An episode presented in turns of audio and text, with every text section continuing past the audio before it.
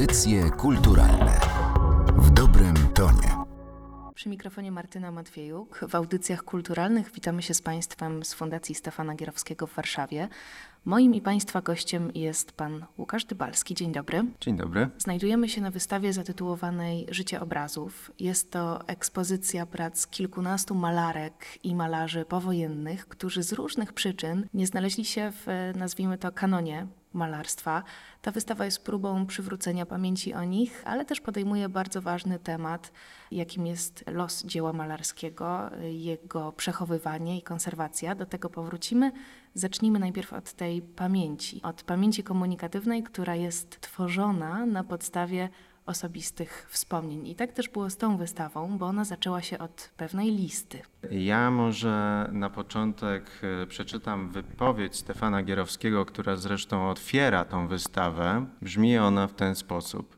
Najpierw dość prymitywnie, ekonomicznie, można wskazać setki obrazów, tysiące różnych dzieł sztuki zniszczonych przez zaniedbanie, którego następstwem są niemałe straty finansowe. Trzeba pamiętać, że sztuka polska nigdy nie została zniewolona i była oczywistym symbolem wolności. Wolność jest jej duszą. Sądzę, że trzeba to pielęgnować, a miałem możliwość przekonać się, jak wielu jest bardzo zdolnych ludzi, nie zawsze akceptowanych przez modę. Mamy kolosalną liczbę artystów, których prace i postawy twórcze budują wartość ogólnej kultury kraju. Wystawa ma charakter manifestu. Jego intencją jest zainteresowanie gmin, miast, powiatów, województw, wszelkich urzędów odpowiedzialnych za ratowanie i przedłużanie czasu życia dzieł sztuki. Sześć lat temu wskazałem problem, ale nie udało mi się wzbudzić szerszego zainteresowania. Teraz dążenie to zyskuje formę wystawy. Fundacja będzie wspierać akcje poprzez interwencję u odpowiednich władz. Życie obrazów przebiega różnie, nie tylko w zależności od zdolności autora. Dobrze, jeśli nie kończy się w wilgotnej suterenie. Głównym celem wystawy jest sprowokowanie do refleksji nad tym, co po artystach zostaje i jaki los czeka tę spuściznę. Artyści mają siłę twórczą, która ożywia społeczeństwo i to jest bezcenne. Stefan Gierowski.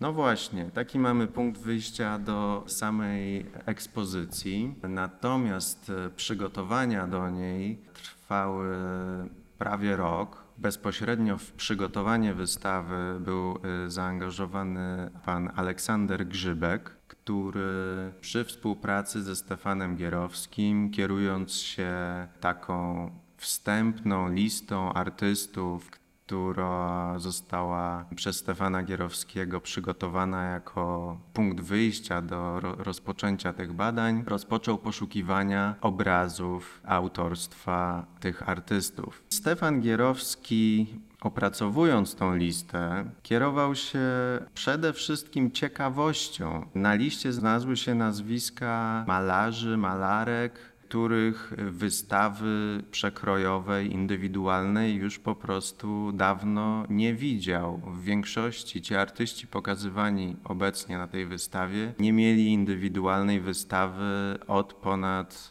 20 lat, tutaj z małymi wyjątkami. W związku z tym pojawiły się pytania takie jak gdzie jest dorobek panasów? Albo co dzieje się z pracami Damasiewicza. Wyznaczając taką wstępną listę, Aleksander Grzybek rozpoczynał poszukiwania poprzez nawiązywanie kontaktu najpierw z instytucjami kulturalnymi. Często jest tak, że muzea posiadają w swoich zbiorach kilka prac danych artystów, ale te prace nie były dawno pokazywane, albo nie wiadomo, gdzie właśnie w tej chwili znajdują się spadkobiercy. Ja chciałabym nawiązać do tego, co powiedział Pan jakiś czas temu o tym, że Stefan Gierowski zaczął się zastanawiać, co się stało na przykład z pracami części malarzy.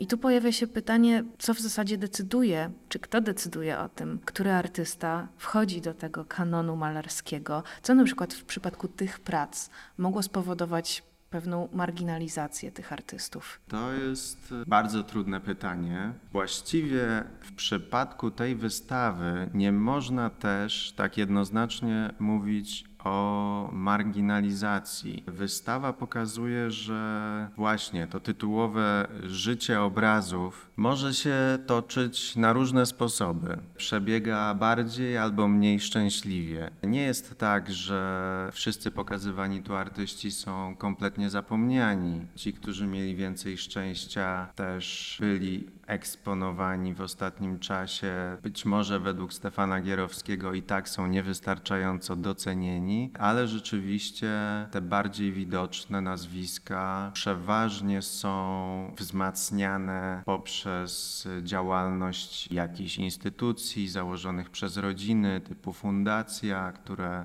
dbają o ten dorobek, starają się uzyskać jakieś fundusze, działają trochę bardziej dynamicznie. Zostawaliśmy te prace w różnych sytuacjach. Były to strychy, były to pracownie. Zdarzało się, że było to po prostu mieszkanie w centrum dużego miasta, niemalże w połowie zapełnione olbrzymią ilością obrazów. Zdarzały się prace w piwnicach, Trudno tutaj określić jednoznacznie, co jest negatywnym scenariuszem. E, jest to chyba związane po prostu z możliwościami materialnymi osób, które stają się właścicielami tych prac. E, jest to związane z jakąś ich świadomością artystyczną, ale to jest problem na tyle różnorodny i względny, dlatego że ktoś może mieć świadomość tej wartości, ale nie mieć właśnie środków, żeby właściwie to przechowywać. Jestem bardzo odległy od stosowania tutaj jakiejkolwiek oceny w postępowaniu.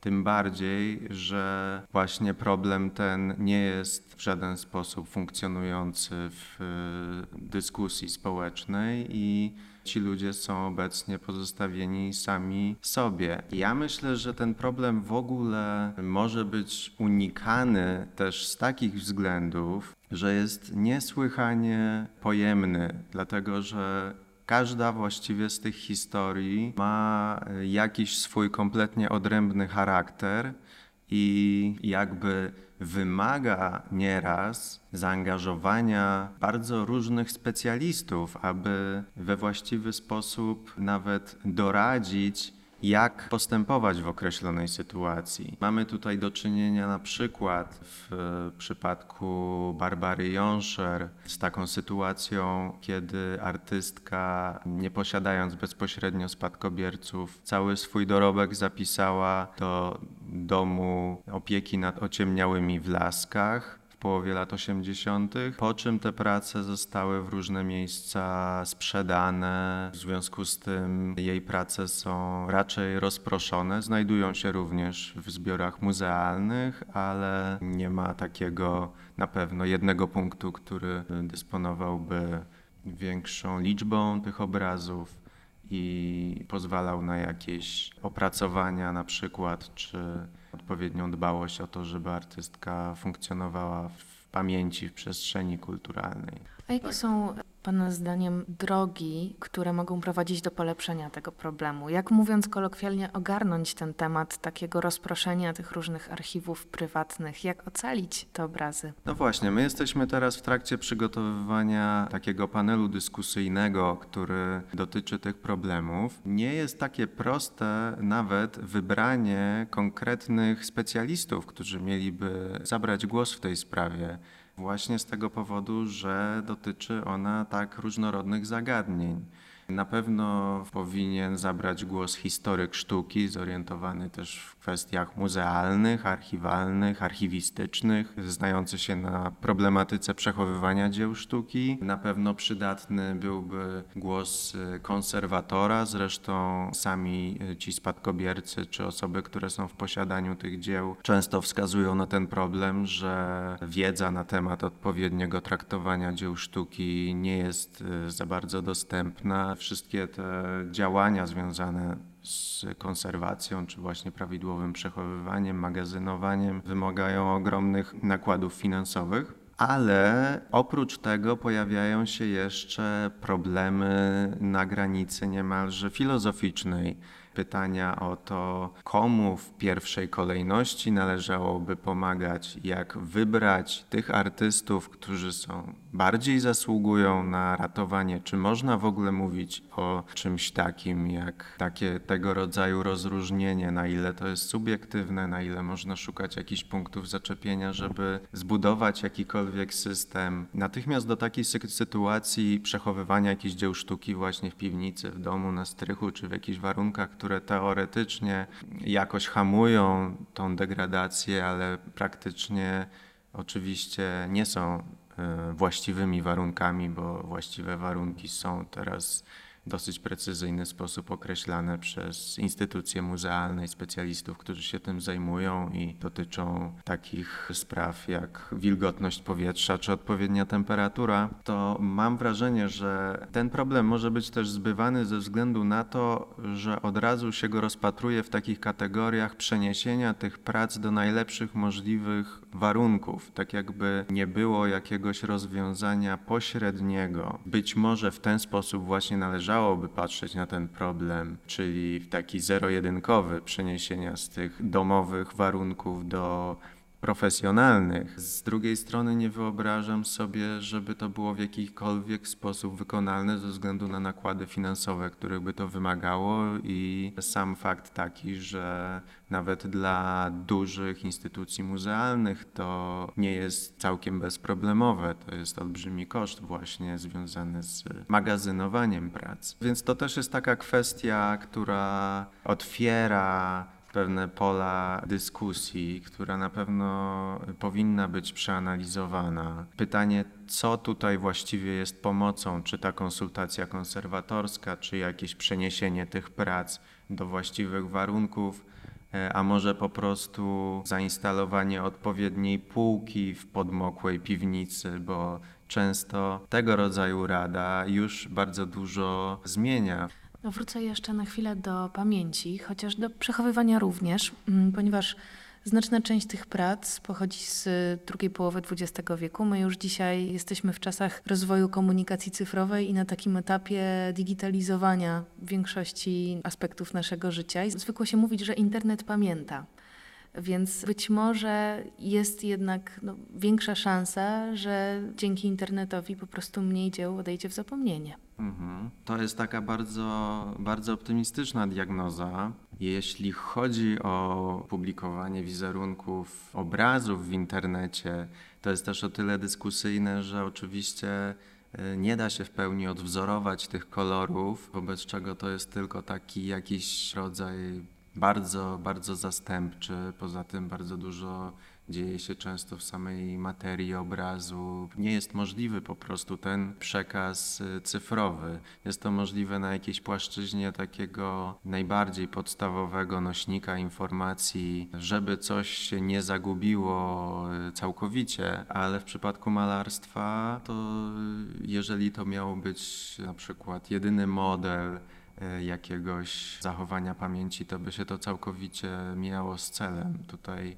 musimy mówić o zachowaniu dzieł sztuki jako takich, malarstwa, które składa się z konkretnych elementów, e, blade ramów, płótna, papierów, na które składają się najprzeróżniejsze techniki, łącznie z jakimiś działaniami kolażowymi, czy niemalże instalacyjnymi, fakturowymi, więc y, to są sprawy, które po prostu mają szansę przetrwać wyłącznie w tej formie w której istnieją. I tylko o takim rodzaju przetrwania mówimy przy okazji tej wystawy. Chociaż w jednym z tekstów towarzyszącym tej ekspozycji Michalina Sablik próbuje przybliżyć ten problem najmłodszym twórcom, próbuje pokazać, że skoro tak dużo w tym momencie jest publikowanych zdjęć, często zdjęć z wystaw, w bardzo dużej mierze jest to jedyne świadectwo, które pozostaje po jakichś działaniach młodych twórców, właśnie jakieś fotografie z ekspozycji, które znajdują się na przykład w jakimś serwisie społecznościowym typu Instagram czy Facebook. Ona zadaje pytanie, czy przypadkiem już nie powinniśmy zacząć się martwić o przetrwanie właśnie tych danych Co się stanie z wiedzą o sztuce pierwszej połowy XXI wieku, jeżeli wydarzy się jakaś awaria serwerowa, która doprowadzi do zaprzepaszczenia tych fotografii. No i to jest, wydaje mi się, bardzo słuszne, takie aktualne spojrzenie, które pokazuje, że my tutaj w Fundacji Stefana Gierowskiego zajmujemy się przede wszystkim malarstwem, ale to dotyczy oczywiście wszystkich dziedzin sztuki 这里。I różne nowe media, które są powszechnie stosowane, do tego się kwalifikują. Wobec czego jest to taki problem międzypokoleniowy. Myślę, że spokojnie najmłodsi twórcy mogą już pomału zacząć się martwić, co się stanie z ich dorobkiem. Najczęściej bywa tak, że na tyle, na ile uda nam się samemu wywalczyć jakąś ideę, jakieś sprawne instytucje, instytucje chroniące takie działania kulturalne, tym większa szansa, że dzieła tych najmłodszych twórców również przetrwają. Mówił Pan o tym, że sztuka powinna być odbierana w takiej formie fizycznej, w jakiej została stworzona. Wobec tego my zapraszamy Państwa do odwiedzenia wystawy Życie obrazów. Do kiedy możemy ją oglądać? Zapraszamy do 20 listopada. Fundacja Stefana Gierowskiego przy Placu Dąbrowskiego w Warszawie. Pan Łukasz Dybalski był dziś gościem audycji kulturalnych. Bardzo dziękuję za rozmowę. Dziękuję bardzo. Audycje kulturalne w dobrym tonie.